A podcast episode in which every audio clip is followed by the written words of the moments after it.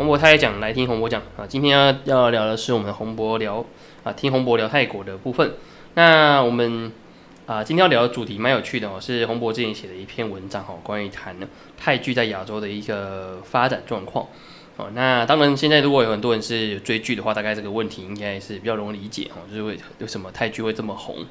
那如果是呃，因为听这个神话故事才开始来接接触泰国的话呢，那你也可以了解一下为什么最近很多人开始看泰剧。当然，这很多原因呢，哈，其中一个因素可能是跟最近的疫情有关系哈，因为前一阵子的疫情的关系，很多的网络上的人都在讨论有什么剧可以看。哦，那这疫情的这两年两三年期间呢，我们大家如果是原本是看韩剧啊、看日剧的人，可能都已经出现剧荒哈，因为毕毕竟很多国家的戏剧不能拍，所以呢，那段期间呢，在网络上也可以看到很多人开始入坑泰剧。那泰剧这个这个很特别一个点哦，通常是入了坑之后就很难出来了哈，就是从开始不知道这个戏剧到进去之后就入坑之后，觉得诶还蛮好看的，所以。在疫情后可以看到，从去年开始有很多啊泰国的明星来台湾，然后开各种的这个见面会。那当然近期也非常多场。那这个其实最主要是因为泰剧它的原本的特色，在最早它在呃有部电影是那个我们的模范生的那个年代，其实它就已经有定调泰剧的一个特点。其中最大的特点是什么？就泰剧有一个东西是比其他国家很早都没有进行的，就是 BL 剧。哦，那 BL 剧的话呢，是从 boy love 来的哈，主要是男男，但它并不是单纯同志哈，它其实谈的主题是啊比较罗曼蒂克、比较浪漫型的男男哦，那主要是画面好看啊，然后一定要小鲜肉啊，颜值好看啊等等之类的。那不同于可能像日本或其他国家拍的，可能都是那种年纪比较大的啊，然后老肉或者大叔之类的哦。泰国它大部分是请我们的大学生直接来拍，然后这真的是大学生，然后就是新鲜。哦，然后再加上传统上泰国男明星都会裸露上身，因为太热了哈，所以基本上骂退是基本一定有的，所以这个也算是泰国的的这个 BL 剧，它拍出来比较有办法跟其他国家竞争的主要因素之一。哦，那当然，呃，之前泰国的一部泰剧叫做《只因我们天生一对》，那个其实也是非常红的，在台湾其实看得到。那提到日本也有一次爆红。那当然在。洪博这篇文章写的那个年代哈，那时候是二零二二年嘛，去年嘛哈，那时候最最红的就是《流星花园》改编泰国版。那泰国版里面呢，当然它里面的两个角色也是从 BL 剧出来的，就布林跟布莱布莱跟 White Win 两位哈，都是从 BL 剧出来的。基本上呢，印证了当时的二零一七年提出洪博提出来的，在那个当时提到说，泰国呢它可以拍出其他国家拍不出来的 BL 剧，这个点是很重要的哈，因为它算是其他，算是泰国自己独特的特色。主要还是这个原因是在于社会的特色，因为每一个国家的社会因素不太一样。虽然可以拍思考拍这个戏剧，但是呢，呃，坦白讲，每个国家的那个接受度还是不太相同的哈。那我们必须谈到一个点哈，就是说他们在在戏剧当中里面推出了一个特色。一般我们都知道，泰国也有之前也有类似的一种先电视在戏剧的，像比如说之前有一部泰剧很红，叫《三面娜迦》啊，在谈那个泰国东北部的故事哦，神话故事。那这个部分呢，它也是后来推出电影版，这是属于呃先戏剧在电影版的状况。另外一个是我们的《天生一对》哦，《天生一对》它也是属于先电视剧，然后再推出电影版。电影版的话也是一样，这也是算是在台湾有上映的。所以通常这个顺序是蛮蛮常蛮常看到的。不过泰剧有另外一种相反的哦，是先先拍先拍电影，再拍拍戏剧。像比如说最早期的一个《爱情他出锤》。啊，或者是纳瑞宣大帝啊，或者是邦拉詹，还有另外一部是模范生哦，可能有蛮多人看模范生这部电影才入坑泰剧的也有，他后来也有电视剧。那这个话他们都会有做新的改编，所以它不会只是翻拍而已哦，不会只是这样戏剧的一个延伸而已。那除了这以外呢，当泰剧基本的还是有一些流程，比如说除了 BL 剧是他们特殊的、他们独独特以外，泰剧拍最多的就是翻拍，比如说像。台湾之前很红的那个《犀利人妻》，泰国版也有也有把它翻拍哦，他把它翻成叫《妻不可失》哦，妻子的妻。那当然这部戏呢，当然也是非常狗血哦，它基本上版本比原本的泰台版更加刺激、更加精彩。那当然还有包含在呃流泰版《流星花园》也是一样道理啊，它也是因为两位主角布莱跟吴英的关系，所以四位角色都很有看头，而且他们不只是纯粹翻拍而已，还加上非常多泰国当地的特色。哦，比如说在泰国，他们高中生就可以开车了，所以我们可以看到他们四位角色是开着玛莎拉蒂呀，开着很高级的车子或骑着高级的摩托车哦，去学校上课。这个点大概是其他国家的版本拍不出来的结果哦，所以这个其实也蛮符合泰国的社会文化。因为在他们社会文化基本上精英就真的很精英，然后一般人就是那一般人哦，那这个层次拉得非常大。甚至很像那个间谍加加酒的概念哦，连幼稚园去入学都要审查那背景啊，然后看看这小孩子有没有问题，这样这种状况是也也是在泰国会发现的。那台湾早期其实有翻拍泰国、日本的戏剧，不过基本上都是一个过程啊，跟泰剧其实一样道理，透过翻拍。不过通常你大概呃自己的戏剧红了之后，就不太会去翻翻拍其他国家的。不过泰剧很特别，是它并没有因为它的自己戏剧开始红，它就没有停止哦，它就是它就它它就停止。包含在那个韩国的戏剧，比如说哦，我的鬼神君跟打架的把鬼神，他都还是有继续翻拍。最近呢，一部呢是台是泰国翻拍的，台湾的那个叫《紫禁之巅》哦，就是那个经典的不要再打了那那的画面里面的那个内容哦，那也是很尬的内容，不怕把它翻拍哦。所以有一天他如果拍《终终极三国》啊，什么《终极一家》，大概不意外。反正泰国人就是什么都可以来拍一下哦，那没有问题。他们那个那个电视台真的蛮多台的。好，那当然主动翻拍以外呢，泰国他们其实也有受到中国的委托去翻拍，像中国也有把中国的一些戏剧呢，请泰国人再重新翻拍一次。像有一部是那个叫《狐狸的夏天》，夏天改编为《你是我的心跳》，哦，这也是以泰版的。还有那个泰国版的《匆匆那年》，所以其实像很多的戏剧都会请泰国重新翻拍一次。那主要当然还是看重什么？泰国的那个戏剧本身的特色，它它泰式的这个风格是非常强烈的。好，那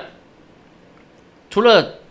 翻拍的以外呢，其实上最红的啦，吼，我们刚刚讲了啊，毕业楼剧以外，还有翻拍以外，泰国本地蛮特别的，它这个这两种剧哦，在泰国的收视率其实算还好，但反而是吸引外来的外国的观众。泰国本地最红的呢，其实是属于当地自己喜欢看的戏剧哦。那我们这个红博这边就有用一些数据来理解哦，比如说当时二零二二年的时候的《流星花园》。哦，在亚洲地区非常红，而且这个 F 四呢，也有在呃东南亚到东北亚都有开各种见面会。可是呢，它在国内的收视率只有零点六七，它其实并不算很高。而那个 BL 剧里面的《只因我们天生一对》呢，在二零二零年的它也是有零点八二，它也不高。那这两部剧都是属于 BL 戏剧的类型，都零点多而已。可是呢，同样的二零二二年的时候，有一部《莎莉迷情》是由我们的那个初恋那件小事的那一个平彩娜所主演的。哦，这莎莉米奇那一部呢，就有三点四，三点四九，你可以看到那个实际上那个数据差的非常多，一个零点六，一个零点八，一个三点多，哦，那有这个数据差很大。那当然，在二零二一年的时候，还有部泰剧很红，叫做《晚通夫人》，它的收视率来到七点七，也是那个莎莉米奇的两倍。那大家可能讲，哇，七点七已经很高，满分十分嘛？没有，哦，像刚刚提到过那个三面那家最夸张，三面那家的收视率有二十点四。二十哦，二十很高，所以可以知道哈，基本上它的收视率是非常恐怖的。那当然还有当时曼谷非常红的一部叫《天生一对》，哦，《天生一对》是目前泰国呃呃收视率以上最高的，它有二十三点九，算是收视率天花板吧。所以可以看到二十三点九对比《流星花园》的零点六。还有天，因为我们天生一对这个零点八比起来差很多哈，所以其实本地泰国人最喜欢看的戏剧还是以传统戏剧为主，而这些戏剧的特征在哪里？就是强调泰国的基本三大精神哈，皇室、族群、宗教这些元素。那这些戏剧呢，原本都是文学作品，大部分人都听过有看过。当然最有名就一部什么，就是《日落媚南河》。他在描写当时二战期间的时候呢，呃，泰国跟日本合作，那一位日本的军官来到泰国，认识了一个少泰国的少女，然后他们两个双方的一个爱情故事。那最终因为日本战败了，这个这个男生呢，男主角在战争当中在桂河大桥那边被轰炸，因为盟军的轰炸而死去。而最终那个女主角才发现她真的爱上那个男主角。那当然它是一个悲剧，可是这部戏剧呢却翻拍了非常多次，无论是泰剧版或电影版，它都有翻拍。那当然大家如果去上网找《日落媚南河》的话，可以看到相关的预告片，甚至完整版都可以看到。那包含刚刚所提到的《天生一对》《三面那家》《晚通夫人》等等，它都是属于各种的改编作品。当然，《晚通夫人》是最改改编最多次的，它是从这个著名的文学作品《昆平与昆昌》改编过来，可以说是泰国人都知道的故事。那这部作品呢，早期都是昆品婚昌，一直到近年才改编叫做《晚通夫人》，以女主角的名义为主。所以可以看到，其实上呃，大多数的戏剧都是从我们的传统戏剧为主。那一般的戏剧其实收视率反而还是比 BL 剧还要高了，这个是算是泰剧比较大一个特色。除了刚刚所提到的这些基本的特色以外呢，泰国当然还是有在创新哈。在创新的部分呢，他们通常虽然票房不一定高，但是年轻人喜欢看。像有一部神剧，在二零一六年的时候的神剧哈，叫《娘娘腔的日记》，它主要谈的是同志的的那个生活，谈他们各种喜欢穿女装的同志啊，或者是呃喜欢 T 的女性，他们的生活是怎么样的概念。那这部剧呢，它有电影版，它也有戏剧版。甚至还有一段很精彩的是，一个里面一位女童，她在女同志哦，她在高速公路想要大便的一个一个很精彩的画面。那这些呢，实际上是在泰国，他们很早就存在的。最早期在二零一七年有一部叫做《不是男人是女人》，那部戏剧也是翻拍，它也是讲着一个呃女生，她为了赢得奖金而去假装，而且去而去参加那个变性人大赛。那请来是那个泰国女神哈，这个。戴维卡霍内哦，这是我们这个超呃混血儿女神哦，来来去演出，来演成这个呃变性人的桥段。那当中有一段非常经典，就是学人妖点咖啡那一段，教那个女性如何学习变性人哦。这也是当然也是一招也蛮不错的。如果大家作为一个女性，然后呃怕去泰国被骚扰的话，可以把这段学下来哈。如果遇到男生更骚扰你，就学下这个变性人的讲话方式。那当然，另外一部也蛮红的，叫做《飘落的树叶》。这一部呢，它是一个非常经典的作品，在一九八八年的年代，那时候台湾解了嘛，一九八七嘛，对？刚解一年而已。当时是有一位他们泰国的一个作家，叫做彭马蒂啊，彭马洋蒂这一位作家所写的，他是一个探讨那个跨性别的议题。那剧中里面最大的特点就是那个女生她想，她想要啊，那个男生他想要变成女生。哦，那当然，他也遇到很多一些家庭暴力等等之类的。可是最终，他他为了展开复仇战呢，他跟自己的姑丈在一起。哦，这是一个非常冲突，而且他找来的的演员是那个平彩娜。哦，这部也算是一个非常考验演技，然后可以突破三关到六关的一部戏剧。哦，所以基本上呢，这可以说泰国他们在创新的这个的领域上面，应该是亚洲地区独一无二的。那当然也包含那二零二二年的时候有一部泰剧很蛮有名，这个 BL 剧是人跟泰迪熊哦，就是泰迪熊奇缘啊，这个当然是一般人想不到哈，人跟熊也可以在一起哈。好，那当然黑帮少爷爱上我那部当然是非常重点，那也就是开启整个台湾呃非常多我们的追星追星族可以开始去真的看到偶像的开端，而且那一场当然也是台湾的泰泰圈算是第一次有这么大规模泰星来到台湾的。那当时洪博非常有印象哦，因为那个那个时间点刚好同一个时同，差不多同个月份吧。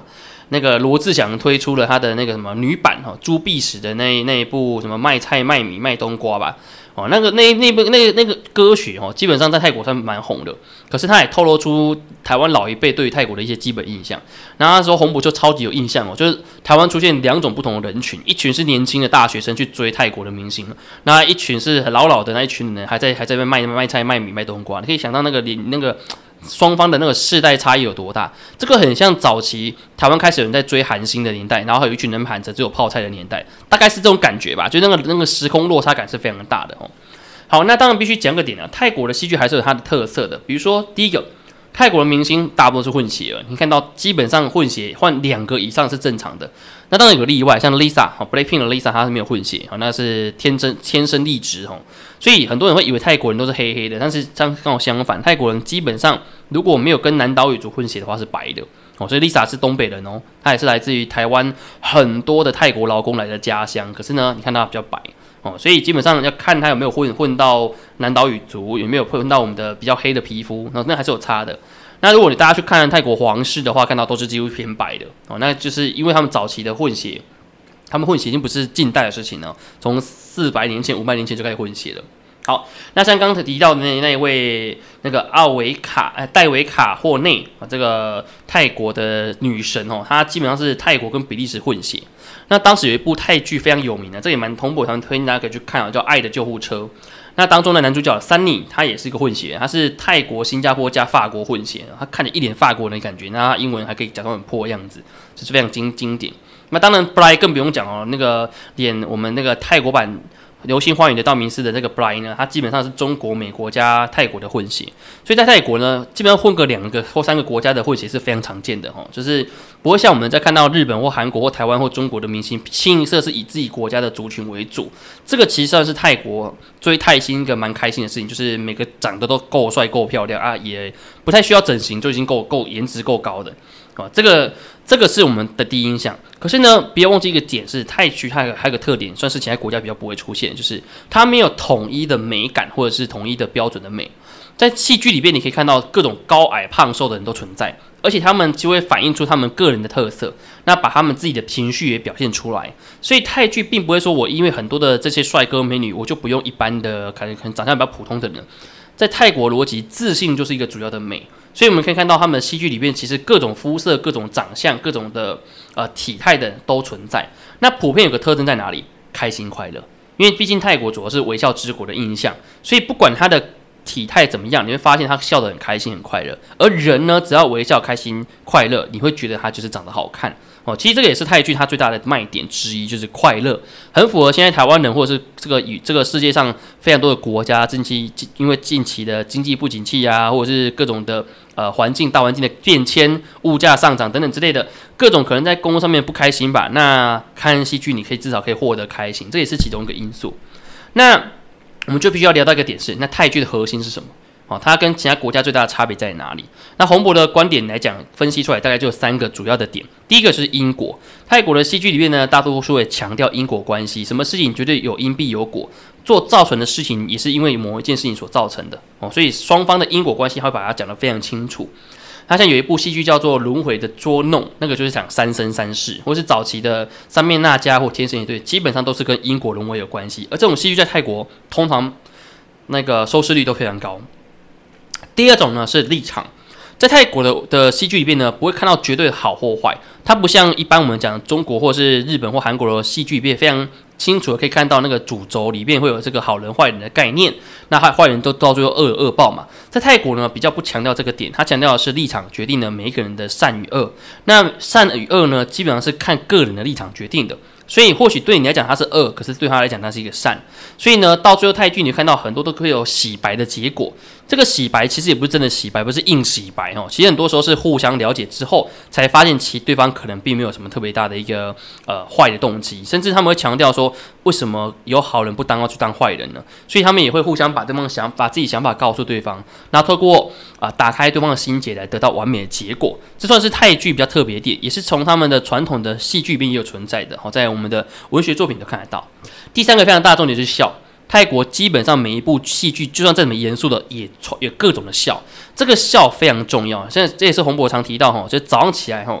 上班之前看泰剧最棒哦。这个时候你会比较有精神去上班，因为昨晚每天抱着那个沉重的心情去工作，应该蛮累的哈。所以早餐吃一吃，然后看着泰剧，笑着笑着过个三十分钟吧，相信那个上班吼会更有动力。好，当然啦，当然泰国最大的特征特征还是在一个点是在地。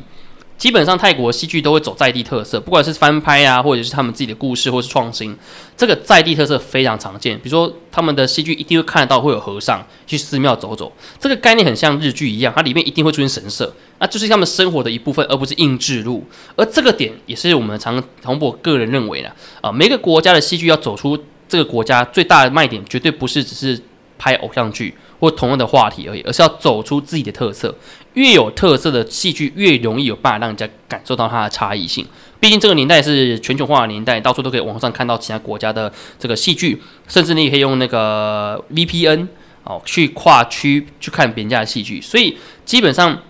任何戏剧在任何国家都可以轻易被看到的情况之下，就必须走出自己的特色。你的特色是什么，就决定了你能不能看，让大家愿意看下去。那当然，泰剧在这个点上面算是它蛮厉害的点。它不像日本或韩国或台湾，我们的戏剧只有在电视台看得到，一定要跨区平台。泰剧呢，它很多时候会把戏剧直接更新到他们的官方 YouTube 上面去，并且可以开放给粉丝去编辑这个 YouTube 的字幕。所以这也导致呢，这个公司可以很容易知道说我到底有多少收视户从哪些国家来。那当然，这个也是洪博之前去花莲的慈济大学演讲的时候才知道讯息哈。当时他有一个系主任。就是外语文外文系的吧，他的专业是西班牙语，然后跟洪波讲说啊，他为什么会对泰剧有兴趣，是因为他发现很多西班牙裔的中南美洲的人在追泰剧，因为那边他们不能，他们是天主教嘛，不能拍 BL 相关的东西，可是他们想看，那因为看到泰国拍了很多，那怎么办？就帮他们编辑字幕，所以把那字幕上上去之后，他们就可以直接用那个西班牙语去看这些戏剧，有字新巴西班牙的字幕。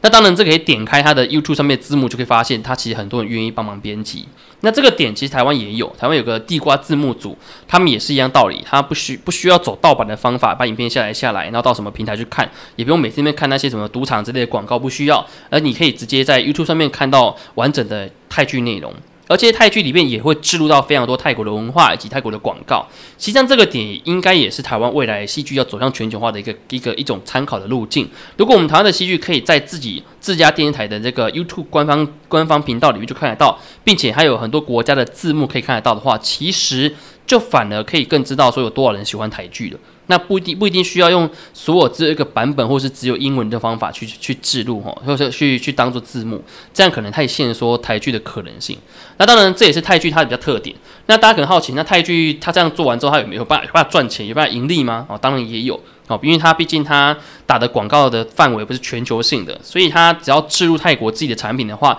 等同于它的它的流量跟它的收看录收看度就是它的广告量。这个点或许也是台湾未来可以参考的地方。